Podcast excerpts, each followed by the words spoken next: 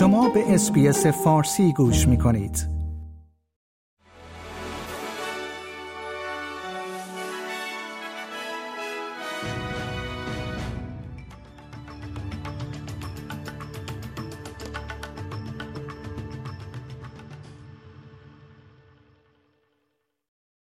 دو گروگان آزاد شده توسط حماس تحت مراقبت ارتش اسرائیل هستند و به یک مرکز درمانی در اسرائیل منتقل شدند.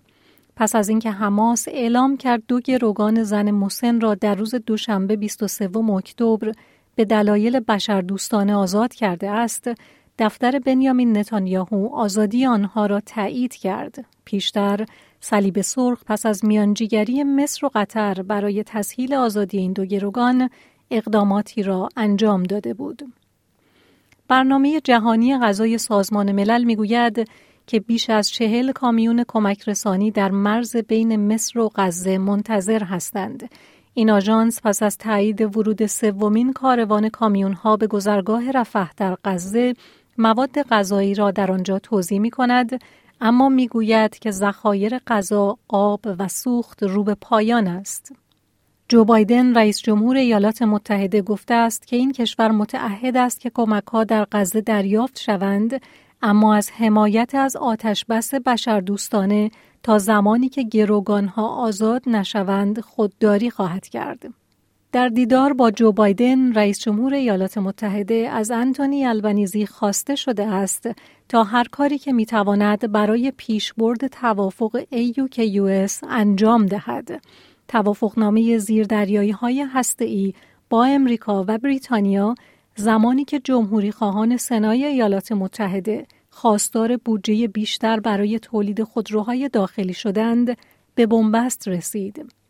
رئیس مایکروسافت گفته است که سرمایه گذاری 5 میلیارد دلاری این شرکت در استرالیا دفاع سایبری این کشور را تقویت خواهد کرد در اولین اطلاعیه مهم 24 اکتبر از سفر انتونی البانیزی به ایالات متحده اعلام شد که بزرگترین سرمایه گذاری تاریخ چهل ساله مایکروسافت در استرالیا برای تقویت زیرساخت هوش مصنوعی و محاسبات ابری استفاده خواهد شد.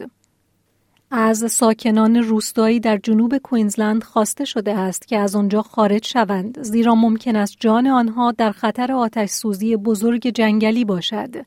آتش نشانی و خدمات اضطراری کوینزلند امروز 24 اکتبر هشداری را برای خروج فوری ساکنان در تارا و کوگن صادر کرده است و با بیش از چهل خدمه آتش نشانی برای مهار آتش در غرب بریزبن در حال تلاش است. پلیس نیو ساوت ولز می‌گوید که چندین آتش سوزی در ساحل شمالی این ایالت را مشکوک تلقی می کند. زیرا آتش سوزی ها در سراسر ایالت ادامه دارد. پلیس از مردم درخواست کرده است تا هر گونه اطلاعات احتمالی که درباره آتش سوزی در 17 اکتبر در 15 کیلومتری شرق کمسی دارند را در اختیار پلیس قرار دهند. این آتش سوزی پس از سوزاندن نزدیک به سه هزار هکتار از پارک ملی هتهد تحت کنترل درآمده است. یک تحقیق در مورد حملات تروریستی سال 2019 به دو مسجد در نیوزیلند در کرایست چرچ آغاز شده است.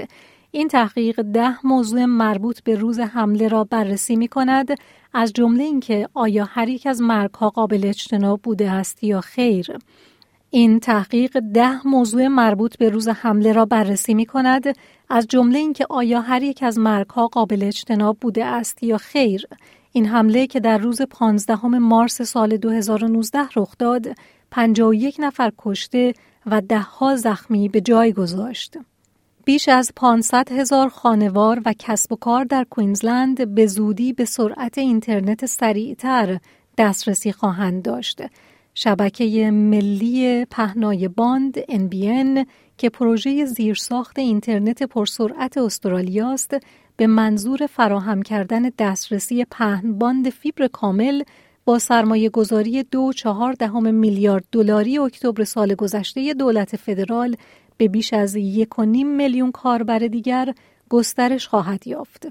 و تاتنهام پس از پیروزی دو بر صفر مقابل فولام در ورزشگاه تاتنهام به صدر جدول لیگ برتر انگلیس صعود کرد. دو گل در هر نیمه توسط سون هیونگ مین و جیمز مدیسون کافی بود تا اسپرس سه امتیاز را کسب کند و آنها را به تنهایی در صدر جدول با دو امتیاز اختلاف با منچستر سیتی و آرسنال قرار دهد.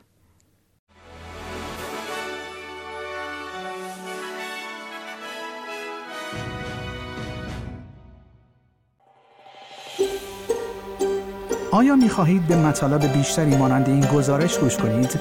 به ما از طریق اپل پادکست، گوگل پادکست، سپوتیفای یا هر جای دیگری که پادکست های خود را از آن می گیرید گوش کنید.